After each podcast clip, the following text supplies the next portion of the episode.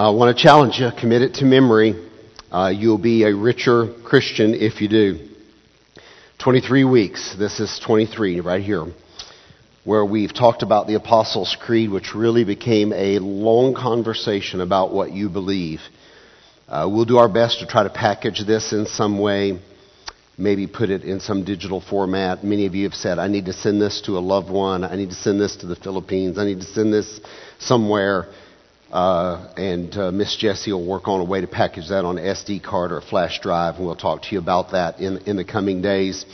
For this morning, let's wrap the series. I need to cover three lines, the last three lines of the Creed. I think this is one of the more important sermons in the Creed. And so I'm going to ask you to really try to grasp, got to cover a lot of ground, but I want you to really focus on, on what's being said this morning. Let me begin right here from the pastor's perspective, I just want to say to Cornerstone how proud I am of you as a church family. Uh, you are a very unique congregation, and uh, I, I, I just don't know how to love on you verbally enough and tell you how proud I am. You've confronted incredibly difficult issues of this modern generation. You guys collectively have been champions for church reforms that have been way, way overdue, long needed for decades. And our spiritual parents were not willing to address them. They weren't ready for the reform. And you guys have come together as a church. And that takes courage. And I want you to know, can you soften my lights in my eyes just a, just a whisker? And I want you to know how proud I am of your courage and the strength of your faith. Uh, how proud I am of you for listening to the voice of the Holy Spirit and being guided by the Spirit of God. Incredibly important what you guys have done really in the last five or, or ten years here. When the church of Jesus has been confronted with real life challenges, challenges that are presented to us from governments, by cultures, uh, by changing societies, uh, by warfare, by, by pestilence, by pandemic, when the church has been confronted with real life challenges, the church historically has used those moments to come together as a church, ask difficult questions, uh, search, pray, seek the guidance of God, and make the reforms where necessary to the situations they were facing. Uh, sometimes it wasn't a reform that was needed. Sometimes uh, what these crisis moments led the church to do was just come together and go on the record. In other words, sometimes the church just needs to go on the record and state an official position about here's where we stand on fill in the blank, okay? and that's important for a church to do because really those are the issues you're going to be asked a lot as a Christian people are going to ask you at work. So, I, hey, you're a Christian, you go to church. What do you, where do you stand on? And it's going to be a social issue. It's going to be a current issue. It's going to be something that's happening. It's going to be about vaccinations. It's going to be about homosexual marriage. It's going to be about, uh, you know, the government situation. It's going to be, it's going to be about stuff like that that people are asking you difficult questions about. And this morning, this is why knowing your history is so important. And I'll give you a quick history lesson this morning, and I trust it will not bore you in any way. But the ancient church faced a crisis that led the church to come together and start asking hard questions. Just exactly what I have described. And the church began to ask these questions in the early 300s, 4th century. The crisis that happened led the church to say, well, what sins can be forgiven? The church began to ask, well, what happens if I sin as a Christian? I'm already saved, but now I sin. Now what happens in my life? It led the church to ask this question, what happens if I deny my faith or one of my children deny their faith, but later I or my loved one tries to come back into the church and come to Christ in repentance? Now what happens to such situation? The church began to ask, what happens if I leave the church but later I come to myself and I say, you know what, I made a mistake. I want to come back to the church. Listen, I, I, I just rejoice. I wouldn't want to embarrass anybody this morning. There's a lot of people in this room who left the church and came back. And the church needs to leave the door open, by the way. That is our official stance here. Because many of your children are going to leave the church. We want to leave the door open because they're going to come back. That's our prayer, right? They're going to come back into the church. Sooner rather than later, but certainly when you start getting married and having kids, some things begin to change in your life and it becomes a catalyst for Holy Spirit to really work on you. So anyway, the church was in one of these crisis moments in the fourth century. Now, let's go back in our minds because we're studying the Apostles' Creed. And I, have mentioned before, before this series even, that the ancient church had short creeds. The church began developing creeds quickly. Not everyone could read, and they memorized little rhyming things to help them convey truth and memorize truth. And they were memorizing Scripture, of course, what Scripture they had, which in those days was, was the Old Testament. And those short creeds were developed within the very first generation of Christians. In other words, the people Jesus discipled, let's call them the, the disciples and apostles, Paul's in that group, those people begin to develop creeds even early on, but they were very uh, short and, and pithy creeds. They were ways to communicate truth. They were not like we've been studying a hundred plus word comprehensive statement. They were not comprehensive statements of faith like that. They just articulated one little truth of Christianity or the central truth of Christianity. And such is an example which I usually talk about at Easter time uh, when Paul is writing to the church at Corinth. And Paul is trying to tell the Corinthians about the centrality of the gospel because they're sidetracked onto 9,000 different things. And he keeps pulling them back and saying, no, the gospel is that thing that is central to our, our beliefs. And Paul gave them, remember, a short, pithy kind of creed there in 1 Corinthians 15. Christ died for our sins and was buried. Christ rose from the grave and was seen. Christ died for our sins and was buried. Christ rose from the grave and was seen. And that is the story that he writes in 1 Corinthians 15. But you can condense it to a pithy creed in just a little sentence like that. And the people would memorize that in the church. And when people would say, well, what do you believe? Here's what we believe. Christ died for our sins and was buried. Christ rose from the grave and we've seen. And we are part of those eyewitnesses. Or maybe I'm not an eyewitness, but come to church Sunday and introduce you to some of these people who were eyewitnesses. That's what it looked like. Little short pithy creeds. But they weren't comprehensive. So what happened is when people were getting baptized, they decided to develop a creed so that people who were about to be publicly baptized could articulate a short summary of what their confession was. And you already know it's a Trinitarian confession. I'll talk about that again in a minute. And that first creed, that first baptismal creed used that way was called the Old Roman Creed. Okay, you haven't heard of it, it's good, it's fine. What's important is that the old Roman creed was then developed a little more. They added a little more meat onto the skeleton there, and it turned into the Apostles' Creed. Now, the early editions of the Apostles' Creed uh, track along with a lot of what I have taught you already. It's been modified very slightly over time, and we're going to talk about one of those modifications this morning. In the old version of the Apostles' Creed, very ancient. The early editions spoke about the Holy Spirit, the, the Holy Catholic Church, the communion of saints, and the resurrection of the dead. In the old Apostles' Creed, there was not the line that we're going to study today, I believe in the forgiveness of sins. It was not in that line.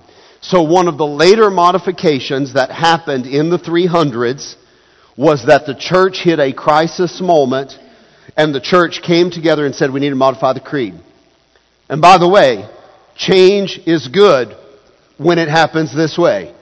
When we see a change needs to be made because of a changing circumstance in culture or our life or to help our children or to help the next generation of Christians, that's when change is a positive thing. and we need to make those changes to set up the next generation to have clarity, to have a stronger faith than we had. So these church fathers came together and they said, we need to add a line to the creed. And the line they decided to add to the creed was the line we're about to study I believe in the forgiveness of sins. Now, when I started this sermon series, and I read the whole thing many times, started memorizing it, started looking at it, I thought this, this line was the most redundant, non-necessary line in the creed. Duh. We are Christians. Of course we believe in the forgiveness of sins, right? Does that even have to be said? That's like saying, yes, I believe we all need to inhale, you know, oxygen. Uh, our hearts all need to beat it just seemed to me to be so obvious. Uh, in the early days, uh, I didn't understand why this was even in the creed. It was so obvious. But the more I studied the creed and the more I studied the versions of the creed, the light bulbs went off in my head, and I want to share that story with you this morning. Sometimes things that are seem so obvious are not always so obvious to everyone. And don't be afraid to state the obvious sometimes, is what I'm saying especially if you're leading disciples and making disciples, let's be clear. Let's go slow. Let's make sure we lay a good foundation. Let, things that are obvious to you may not be obvious to the person you're, you're trying to disciple. Let me show you why they added this line. a very dramatic debate arose in the early church in the fourth century. Those fourth century Christians were in upheaval about the nature of sin and the nature of forgiveness of sins. you can say, well, these people must be really backslidden. It's not like that. These are the grandchildren of the apostles. These people are four generations removed from Jesus, three generations removed from the apostles. I mean, these are the grandkids of John and these guys. I mean, they are very close to the, to the death, burial, and resurrection of Christ. They're getting their information from just, you know, uh, John taught me and I taught somebody and this is the generation we're dealing with. And so these people, though, were in a crisis moment because they were being persecuted for their faith by the Roman emperors. Uh, the Roman emperor saw Christianity spreading throughout the Roman Empire, which is the superpower of the day. And they are very, their ears are very tuned to movements within the empire. And when people start uniting around their faith, and that faith begins to spread like wildfire in the empire, and you try to kill them, and it only spreads faster when you try to kill them. It got the attention of the Roman emperors very quickly. And the Roman emperors were persecuting these people because they were scared of the Christian family because they were gaining such influence within the empire. The emperor was told that the Christians based their faith upon books upon the writings of the apostles. If I said it in a modern way, they, they based their faith on the Bible. Uh, the whole Bible wasn't quite what you've got right now, but the writings of the apostles and the writings of the prophets were being hand copied and passed from generation of Christian to generation of Christian, from church to church throughout the Roman Empire. And so, in February of 303 AD, that's way back there, February of 3 03 AD, the Roman Emperor Diocletian ordered that the property of all Christians was to be seized. Now, this is the great persecution coming under Diocletian, 303 February. He ordered that the property, official edict, all property of Christians is to be seized. All of their books are to be burned. If you are a Christian, your civil rights are now revoked. All places of worship are to be destroyed. Christian leaders are to be imprisoned. Christian believers, just the rank and file Christians, are to be hunted if you can find them and bring them together and uh, we may put them all to death. We're going to see if we can get them to sacrifice to the Roman idols and recant, renounce their faith in Jesus Christ. the Emperor Diocletian was so successful in this massive persecution in the Roman Empire against Christianity that, I mean, he had killed so many Christians and so many pastors and burned so many writings. Some of you may think in your mind, well, why don't we have the original things? Why don't we have the original autograph, the original things that Paul wrote and John wrote? Here's why. Because they're being copied and those copies are being rounded up by, by the soldiers under the edict of Diocletian and they're being burned. He was so successful in the persecution that he thought he had destroyed the Christian faith. They had a pile of ashes there in the Roman Forum from where they had burned the Bibles. and uh, Diocletian commanded that they build a Roman column. And if you ever go to Rome, the Trajan's column is still there. They build uh, a, a, column, an obelisk, but it's not square, it's rounded. A tall, pointed top, and it spirals all the way up, and all the way around it's engraved with writing. And it tells a story if you read it. Trajan's column is there today if you get to go to Rome to the Forum and uh, you can go and it, of course you, you can't read it because it's not in English, but what it says as you read it, this is the column that was erected by the Emperor Trajan when he con- in celebration of conquering ancient Dacia, which is Romania, blah blah blah blah blah. Well, he said, I want you over the ashes of those burned Bibles, I want you to erect a column in the name of the Emperor Diocletian. And they chiseled into the column this inscription, Extincto nomine Christianorum. I think you could figure that out if I didn't translate it. Extinct is the name Christian. They made a plaque and it said on that plaque, the Christian religion is destroyed and the worship of the gods has been restored. Now he was pretty successful in burning Bibles and killing Christians. And the Christian leaders and their followers were imprisoned. They were tortured to death if they refused to sacrifice to the pagan idols of Rome. And there were many martyrs who gave their lives. Many of your brothers and sisters refusing to yield to the Emperor Diocletian. But there were many more, listen to what I'm saying, there were many more frightened and terrified Christians who made the sacrifices to the Roman idols and were released from custody. Diocletian actually made the Christians gather together where they would have a pagan altar to burn to the pagan sacrifices where you could renounce your faith in Christ and you could, you could uh, uh, sacrifice. And he made it easy for the Christians. He said, just everybody come out into the square in mass and we'll have a, a, a priest come up here, pagan priest, make the, make the uh, sacrifice and you can all just bow down together and in mass it won't be as much pressure as doing it individually. And, and massive groups of professing Christians offered sacrifices to idols and renounced their faith in Christ. And in renouncing their faith in Christ, they renounced their baptisms as well. So, let me just fast forward the story. This is crazy, right?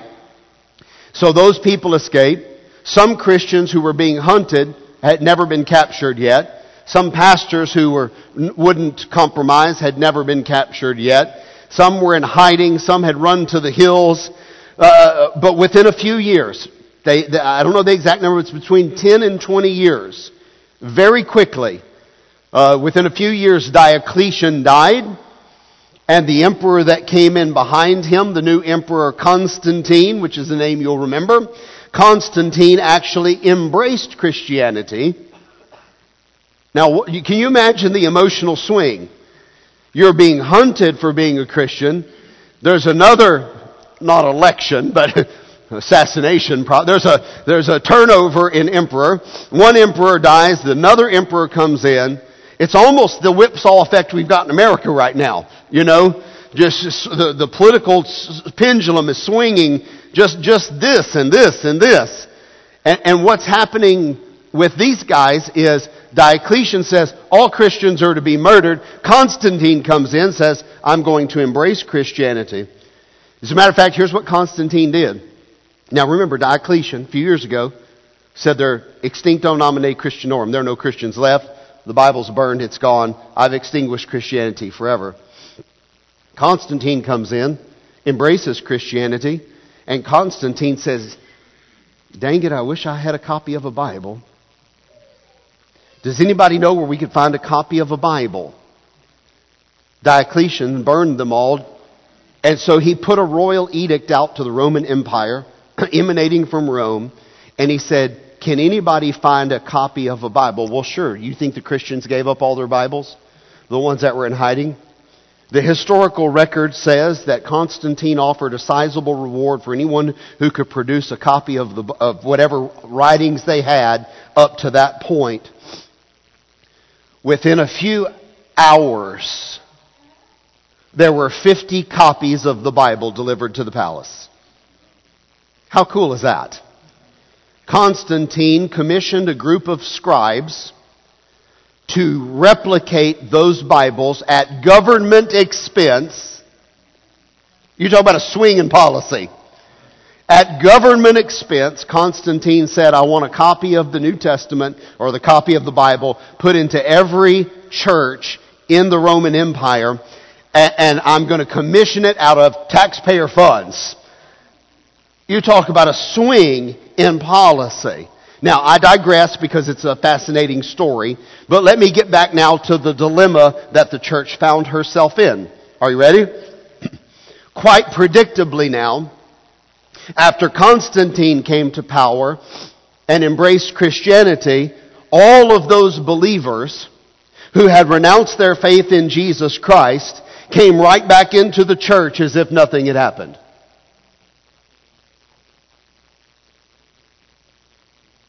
Anybody feel the tension coming? Those who didn't renounce their faith in Christ labeled them as, quote unquote, the traitors. So now we're having church on Sunday morning, and I'm looking at the people who risked their lives, who maybe had a husband killed, had a daughter killed, had a brother killed, had somebody tortured to death, and you're looking at a group of people who sacrificed to idols, and then when the persecution's over, walk back in as if nothing had ever happened.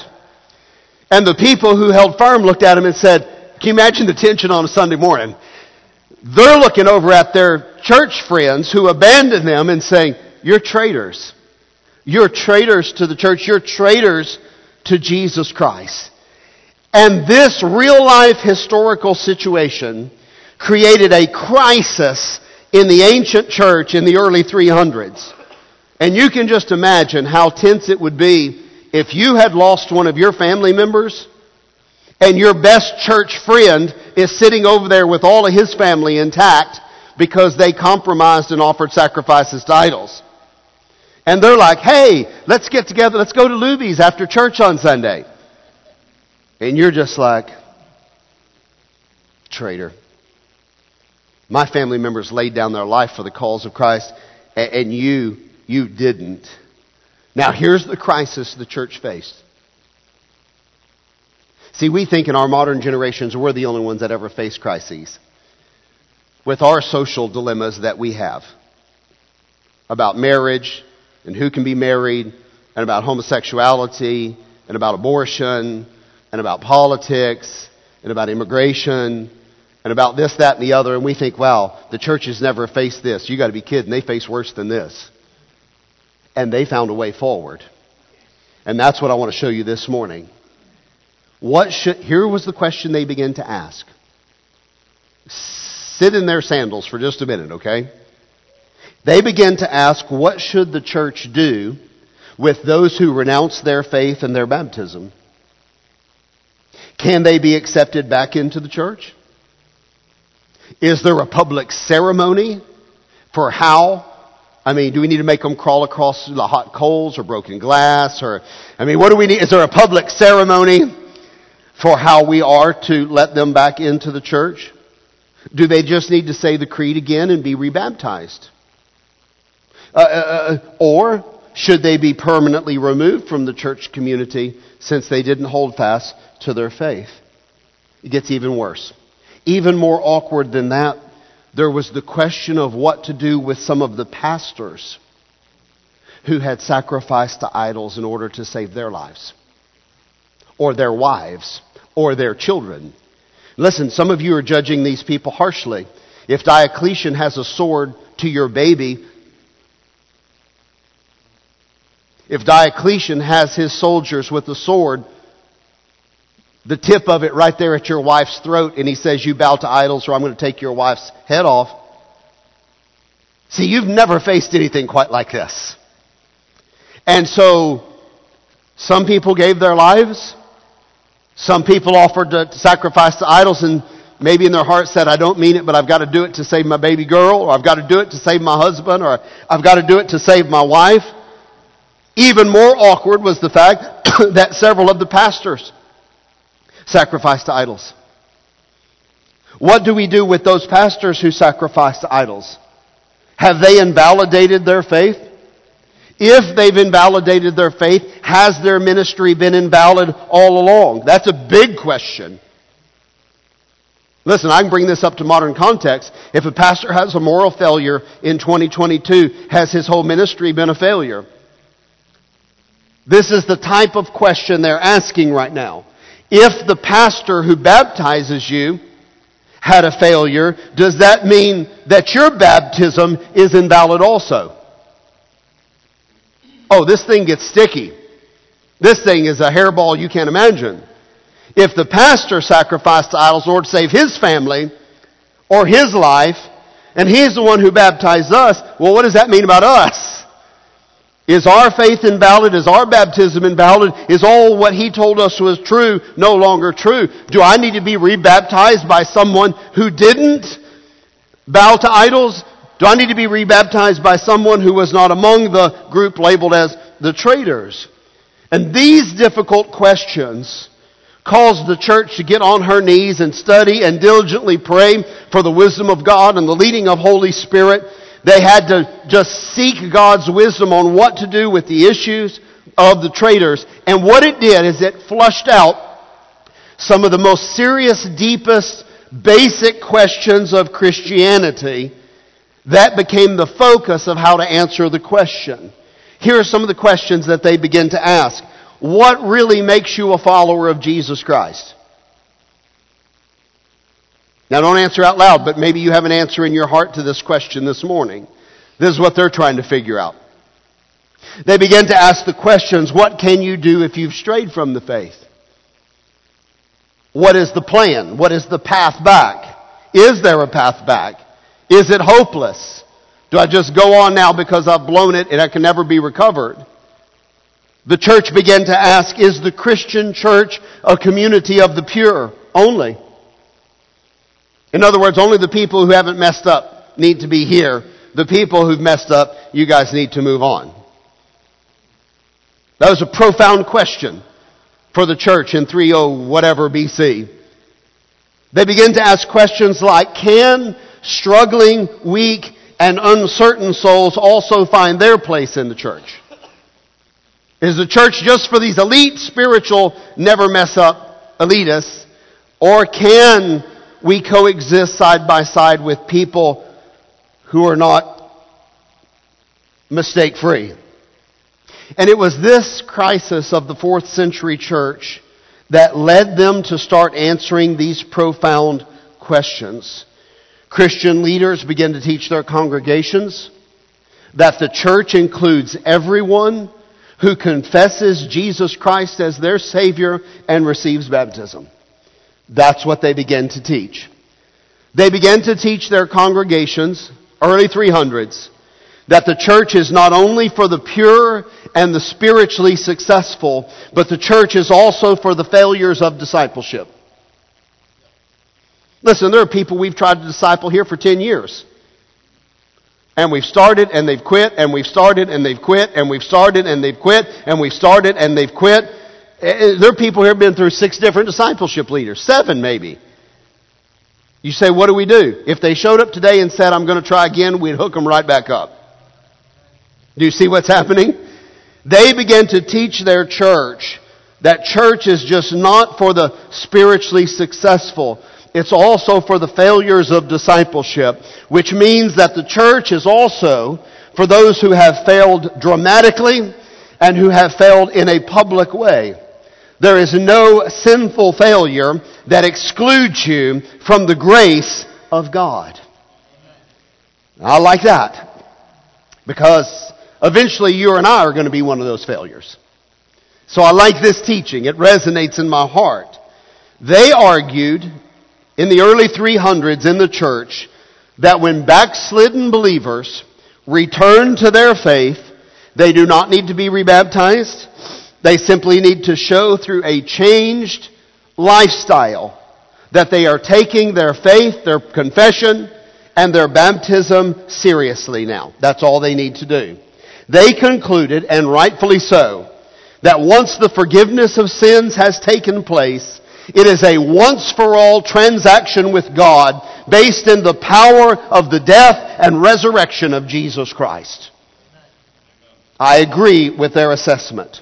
These conclusions were so strongly held by early Christianity that they decided to make it uniform, codified, creedified, whatever you want to say, state an official position on the record.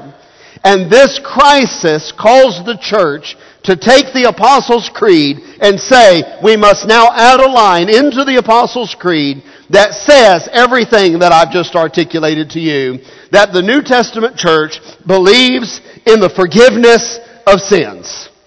Now I want to ask you, because this is a creed that says, I believe, I believe, I believe. Let me ask you a personal question this morning. Do you believe in the forgiveness of sins? Yeah, this is a good part of the sermon where you probably want to talk back a little bit to me so you don't, you know, slow me down a little bit. Otherwise, I'll get bogged down right here. Okay, so now I expected that. You believe in the forgiveness of sins. So I want to ask the question a different way to this congregation.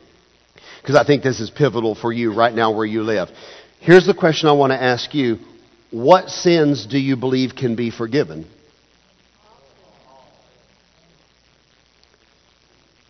But that's not the way we act. So let me see if I get this right. According to the teaching of the Bible, you folks at Cornerstone believe that all sins can be forgiven. Just want to be sure we got it right. That's what we believe. You believe that the sacrifice of Jesus Christ on the cross and his resurrection from the dead has the saving power to forgive all sins. Okay, let me ask you. Past sins? Present sins? Future sins? Stealing? Lying? How about sexual sins? Because the church has acted like that category is not forgivable. So sexual sins can be forgiven too by the blood of Christ. Okay, I just want to be on the record. This is an on the record sermon right now. How about sacrificing to Roman idols after you were saved and baptized? Can that be forgiven? Do you see the crisis of the fourth century church? And that was their conclusion as well. Those sins too. Let me give you another one. That was fourth century. How about denying your faith in order to save your children from death? Do you believe that can be forgiven? Yeah. And that was also the conclusion of the early Christian church. And the implications of putting this line in the creed for 2,000 years of Christianity to follow this teaching is the, the, the, implications are profound, they're monumental for the modern church. Because they discovered what we all know in our hearts to be true. A church that believes in the forgiveness of sins can never be a church of the pure. Now, you're pure in the sense that Jesus has forgiven your sins, but you understand what I'm saying. A church that believes in the forgiveness of sins See, I constantly hear the people of our old tradition saying, well, if we do this, then that affects the purity of the church. The purity of the church has been a non issue for 2,000 years. These pastors sacrificed idols to save their kids from being put to the sword, and the church forgave them and restored congregants, clergy, the whole lot. And they said there are no traitors and not traitors. There are only people who are washed by the blood of Jesus Christ. And this is not a your sin versus my sin, an us versus them. Ladies and gentlemen, the body of Christ, there's only us. Not us and them. There's only we who have been washed by the blood of Jesus Christ. And so the implications for the church or that the church must always be a community that is patient and understanding towards the timid and the doubtful. The church must always be gracious and gentle with youthful Christians who are growing in their faith. And if this has not been your church experience up till now, then all I want to say to you is welcome home. Welcome to a church that holds the ancient position. We are glad that God led you to Cornerstone and we will do our best to treat you with, with patience and with respect, with understanding. We'll be gracious and gentle with you as you are maturing in your faith and you're coming to be a disciple of Jesus Christ. And I want to say to the covenant members, the core, the covenant members of Cornerstone, whenever a judgmental and elitist spirit rises in your heart, I want you to quickly remember this line in the creed and make your confession to yourself and to your God and say to yourself, self, I believe in the forgiveness of sins. I'm going to put this on the screen because I want you to learn to say this to yourself and to say this to God. Just say this with me. I believe in the forgiveness of sin. One more time. I believe in the forgiveness of sins. And here's how it plays out practically in your life. Someone comes to you and says, Hey, did you see what our church member did? You know what your answer is? I believe in the forgiveness of sins. When your spouse comes to you and says, Honey, I need to talk to you about what I did, you need to learn to say, I believe in the forgiveness of sins. When your teenagers come to you and say, Dad, Mom, I need to talk to you about something I did that wasn't right, you need to learn then to say, I believe in the forgiveness of sins. I get emails from people, hey, did you see what one of our church members posted? Here's my response. I believe in the forgiveness of sins. Did you hear what so and so said? I believe in the forgiveness of sins. Did you know whose bed somebody was sleeping in? I believe in the forgiveness of sins. Do you know what mistake someone made? I believe in the forgiveness of sins. Do you know those people who are recovering in our congregation and fell off the wagon last? I believe in the forgiveness of sins. Now do you understand why the church put this in the creed? It became an essential teaching to the church to understand how to do body life together. See, we affirm this morning as a church that we do not stand righteous before God in our own merits and on our own achievements. We stand righteous before God by the merits and the achievements of Jesus Christ. We have not earned our own goodness. We have been forgiven because of Jesus' goodness towards us. So as a church, we welcome both the spiritually strong and the spiritually weak at Cornerstone. We believe that if you are the spiritually strong, uh, then listen, get in here and help us make disciples and, and, and invest in the spiritually weak. If you're the spiritually weak, Listen, we're going to be firm with you, but we're going to be patient with you and loving with you. And when you're ready, we're going to come alongside you and take you from being the spiritually weak to being the spiritually strong. And we will raise you up to not only be strong Christians, but to be leaders in the church of Jesus Christ. Boy, I wish I had hours just to talk to you about this, and I don't. I have two lines, and I got to do them in five minutes. Here we go. We believe in the resurrection of the body. Now, I want to say to you, there's a twist to this. It's both corporate and individual. And since the Bible affirms the goodness of God's creation, since the Bible affirms the goodness of God's material world in which you live, the creed from beginning to end also affirms the goodness of the material creation. Now, there's not a line in the creed that says we believe the creation is good, but there are lines in the creed that support this thesis. Because you have a, one, one of two camps to be in this morning. You either believe the creation is God's beautiful creation and it's good and people are good and your body is good and it all should be taken care of in a good way. That we were put here to take care of planet Earth. Or you believe Platonism and the ancient philosophies, the Greek philosophies and the Gnostics who believed that the material world was bad and as soon as you could get out of this body and fly away to heaven and live forever. Which is not a teaching of the Bible, by the way. And so you're, you're at tension between two rival philosophies here. And the creed is affirming the goodness of creation. I'm going to show you how it does it. Here's how it does it. The creed begins by confessing, I believe in God the Father Almighty, creator of heaven and earth. The creed begins by affirming that it is God that created the material world. The creed speaks of Jesus as the redeemer of God's creation. The humans are not foreign to God. They are not strange to God. They are loved by God. God wants a people. He made a people in His own image and in His own likeness, and He filled them with His Spirit. We are His people, and we are loved with such intensity that God sent His only Son to redeem us and this wonderful material world. The second section of the creed is about Jesus Christ, and it confesses that God sent His Son, and He actually became a part of human nature itself. He actually became a part of the material world by taking on a body of flesh. The ancient Gnostics, the rival philosophies that see the material world as bad, also see the body of a woman as a very unclean and abhorrent thing. It's throughout the writings of the ancient Greek philosophers.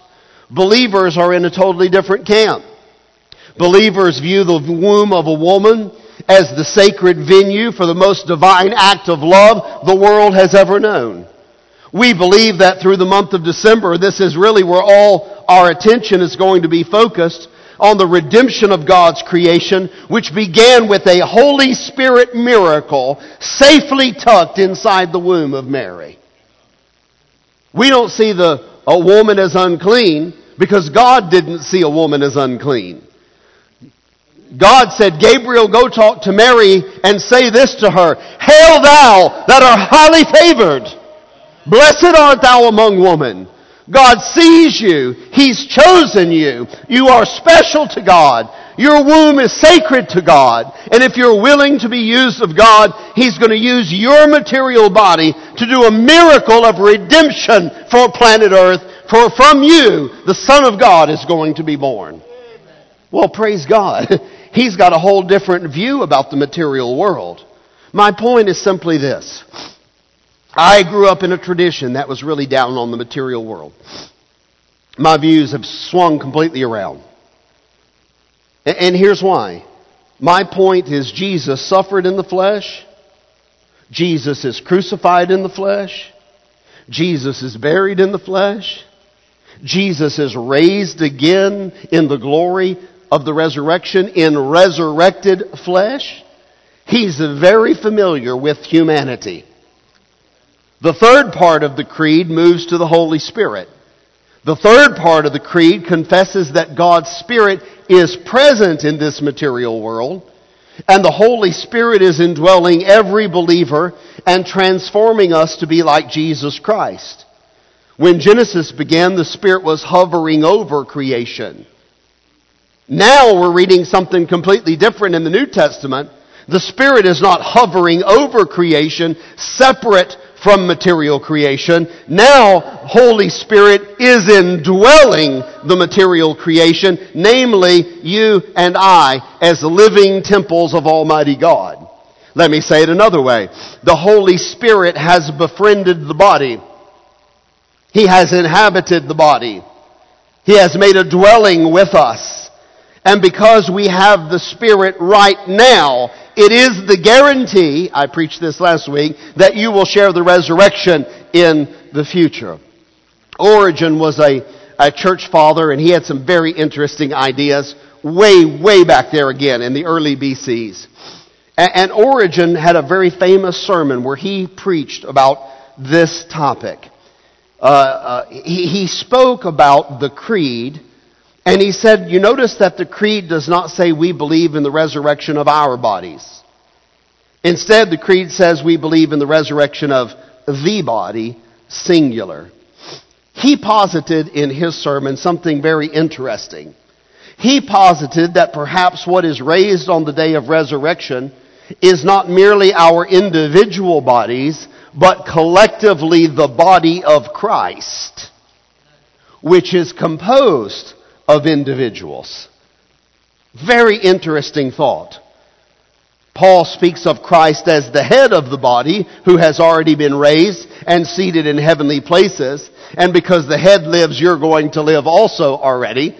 He's already talking in this language. And now on the resurrection day, the body will follow in resurrection. And that's very uh, in keeping with Ezekiel's vision of the valley of dry bones. If you're familiar with that vision, all of these bones come together and form an army of a bunch of uh, maybe thousands of different individuals. But what the vision's interpretation is, is not about the individuals. The, the interpretation of Ezekiel's vision is that will God will raise up one new people of God. The vision is about the collective factor, not the individual factor. That God is collectively raising a new people to be His people. I don't think we consider often enough our neighbor. I think too often when we're thinking about salvation and resurrection and forgiveness, we just think of in terms of this is what I get out. I get forgiveness, I get resurrection, I get eternal, I've, I get a future home, I get, and we don't realize that it's much bigger than us. Maybe you've never considered this morning that Christian hope is not just individual hope. It's much bigger than individual hope for myself. It's social hope. It's hope for the universe. It's hope for the planet. It's hope for all humanity. It's hope for bigger than just me. Uh, I see something similar to this in the book of Hebrews, where it very much appears that Christ is waiting for the whole human body of believers to be raised together to the point that even the Old Testament saints are not yet what they want to be because they're waiting on you and I.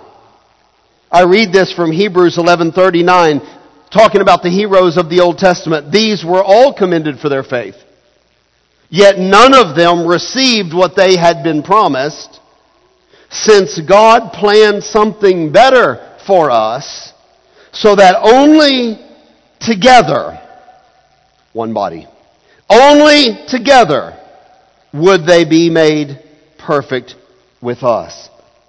That's a very, that's where Origen got the idea. He's saying, you know what, in the resurrection, yes, you're going to get a resurrection, but it's bigger than that. The whole body of Christ is being resurrected. And it's God's intention to bring, bring forth one single body of believers redeemed by the blood of Christ, raised to new life. The joy of the life to come depends somewhat on each one of us. Uh, we're still leading people to Christ, like Roshana, week by week. Why? Part of the body of Christ. She's going to be raised with us. And when the whole body is ready, He's going to raise us together Think of it this way the party is on hold until the whole body's ready to be resurrected. That's the way you should think of it. One thing we're certain about is that Jesus loves all of humanity, and whatever life looks like in the resurrection, it will be a life based on love for each of us. Your future life will be filled and based in love. One last thought, and let me close it. The last line of the Creed says, We believe in life everlasting. Very beautiful language, but I want to just, I don't know what I want to do. Just listen. The final phrase of the creed is that we believe in life everlasting, and here's a case. But now, the creed was not written in English. The creed is written in the languages of Europe and then got translated into English later. Anything that's translated is difficult. Okay? There's no such thing as word for word translation. Sometimes you have to use multiple words to say a word or vice versa. And I think this is a place in the creed where the translation into the English chose a good word, but maybe not the best word. Certainly we believe, I'm affirming this, we believe in life everlasting. But really, the emphasis of our belief is actually on eternal life. Life everlasting is about quantity. Can you see that? Life that lasts forever. It's about quantity. Listen, there's been lots of lots of stories written about people who live forever and it was terrible and they tried to figure out how to get out of that. Jesus took the tree of life out of Eden because he did not want fallen human beings being able to live forever. And you can just think of some horrible people that have lived in history. You would not want them to live forever. Does that make sense? You could think about you and I or loved ones who suffered with cancer and diseases, whose bodies were just being destroyed day by day. Do you want them to, you want that suffering to linger for 10,000 years? God's way smarter than us and he's got this all figured out. It's not just life everlasting. That's about quantity. The emphasis of our belief is actually on eternal life. Eternal life is about a quality of life. My point is, you cannot make life better just by increasing the quantity of life. What Jesus has promised us in the Bible is a, well, it's both. It's quantity and quality, but with more emphasis on the quality of life. It is the quality of eternal life that Jesus is offering to you when you enter into a relationship with Him. For Jesus is the very embodiment of eternal life. I think I can do this really fast just by showing you the scriptures. John's a master of this phrase. Let me show it to you. John 3:36. Whosoever believes in the Son, what do they have? John 5:24. Verily I tell you, whoever hears my word and believes him who sent me has eternal life. John identifies the Son of God, Jesus, as life. And he says about Jesus that all life is because of him. And every living thing, whether it's a tree, a bird, the oceans, the, the, the plankton, or your bird dog, everything has life because of Jesus. Paul said all things were made by him, and without him was not anything made. John says the same thing.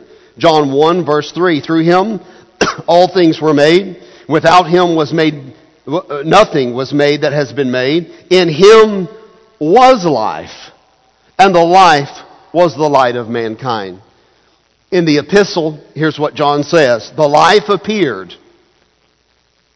He's saying Jesus appeared. But look how he says it. The life. The life showed up. What life? Eternal life. The life appeared to us. And we have seen it and we testify. So we proclaim to you the eternal life which was with the Father and has now appeared to us. John makes a synonym out of eternal life and Jesus. I think the truth is this. The closer we get to Jesus, the more you share the eternal quality of His life. This is why John in John chapter 17 verse 3 says, Now this is eternal life. That they know you, Father, the one true God, and Jesus Christ, whom you have sent. Eternal life is knowing Jesus. So when we say the creed and we make our confession about we believe in life everlasting, there's nothing wrong with that. I just want you to know the difference between saying it two different ways. Life everlasting is good, means forever. You're going to live forever. Eternal life means you're going to live forever with the highest quality of life. It, the life it has an eternal quality. And each day you are saved. Each day you are walking in a relationship with Jesus. The indwelling Holy Spirit is drawing you further and further and further into your walk with Jesus Christ so that when Jesus said in John 10:10, 10, 10, I have come that they may have life and they may have it to the full. Ladies and gentlemen, living in a relationship with Jesus Christ is the best life you can live. Bottom line. You say, well, what happens in the future? Only gets better only gets better. You're connected to eternal life right now, and one day you'll understand everlasting life. You not only have the best quality of life, you'll have life unending. Man, it's hard to explain all of this because it's hard for our minds to fathom. I've read a lot of people trying to explain the resurrection and eternal life. it's hard to describe something like that. I read uh, some things uh, that will illustrate, but I don't know how close we can get to really understanding it. I was reading and they were this week talking about the nature of love. Let, let me just read you something. When lovers embrace, they can experience a feeling that time has stopped. Maybe you've experienced this. When you're with someone you love and lovers embrace, you can experience that time has stopped and all that matters, the whole world is right there in that small room. The feelings that accompany love can alter your perception of space and time. The feelings of love can lift you to an eternal quality that you've never experienced.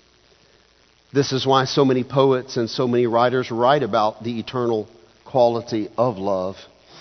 And it's why so many write about the tragedy that accompanies love because you know it has to end at some point. Perhaps eternal life is something like the euphoria of love that lifts us beyond space and time, yet without the tragedy of knowing it ever has to end.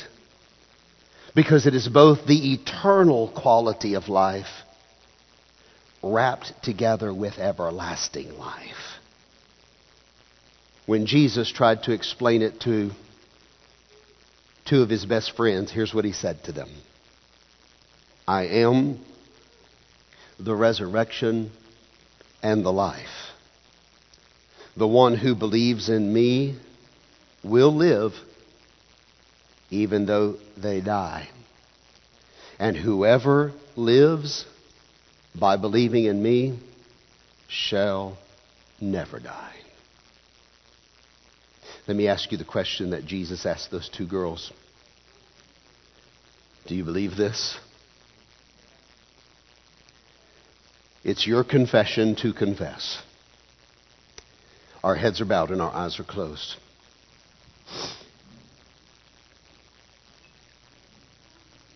In this moment of response, I don't want to keep you but a minute or two, but in this moment of response, God has challenged your hearts this morning. I spent a lot of time this morning talking about how the church should deal with sin. Maybe that elitist spirit has risen in your heart at times where you can see everybody else's sin but your own. Jesus talked about this many times. This would be a great moment to say to your king, God, I want to ask for your forgiveness because I have not been championing the forgiveness of sins myself. God, help me to forgive others as you have forgiven me. Some of you have been saved a long time 10, 20, 30, 40, 50 years or more. And it's very easy to get judgmental and cynical when people who've only been saved a week or a month or a year or two haven't got the Christian life altogether yet? Why don't you ask God just to give you a tenderness in your heart towards those situations, to be patient and loving and encouraging and kind? Maybe you've had some horrific church experience in your past. Maybe you've tried to get into church and tried to plug into a church but every time you were disappointed because just cynical, judgmental spirits and I don't know, just whatever reason, it, it just wasn't right, and you got frustrated and you fell kind of by the wayside, and you're trying again. You're here, maybe you're watching online, and you're trying to reconnect with the church. Listen, this is the time. We've stated very clearly what the church should be. We've realigned with the ancient creed that says we believe in the forgiveness of sins. Listen, we believe in the holy church, universal, Catholic, whatever word you want to say. We believe we are connected. You need to be plugged in because you also believe in the communion of saints. You must participate in the body of Christ. It is part of the Christian belief. Always has been. 2,000 years it has been. Listen, God's speaking to you about many different things this morning. As Holy Spirit is speaking to your heart, I want you to talk back to Him right now and at least acknowledge to Him that you hear His voice. And say to Him from your heart, Holy Spirit, I hear your voice. If I hear correctly, you're speaking to me about this and this. I hear you. I'm going to yield to you. I'm going to ask your forgiveness. where I have crossed the line and I've sinned and I've had the wrong attitudes and the wrong actions. And God, I want a fresh start today. Just as those Christians in the fourth century got a fresh start in their church, I'm offering everyone a fresh start in your church this morning. There's no us and them. There's no discipleship failures and discipleship success. Just us. We're just here as a family this morning, unified together in the body of Christ, where neighbor is loving neighbor, neighbor is honoring neighbor, body member is lifting body member.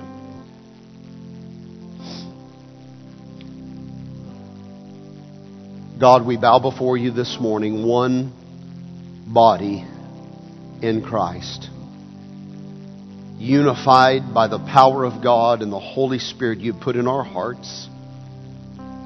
God, thank you for what you've taught us in these 23 weeks. God, thank you for putting your arms around your people and pulling us up close and teaching us so many things we needed to know. God, may what we've learned here this morning about the crisis of the ancient church, Lord, may we take that to heart. May we put in play what you led them to do, and may it honor you. May it honor you. May this church honor you.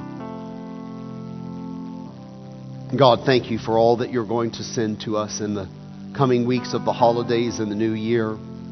Lord, the spiritually mature, the spiritually infant, Lord, even the unsaved, Lord, send them. We'll do our very best to love as you love them. Lord, thank you for changing our hearts even today. We give thanks in Jesus' name. Amen.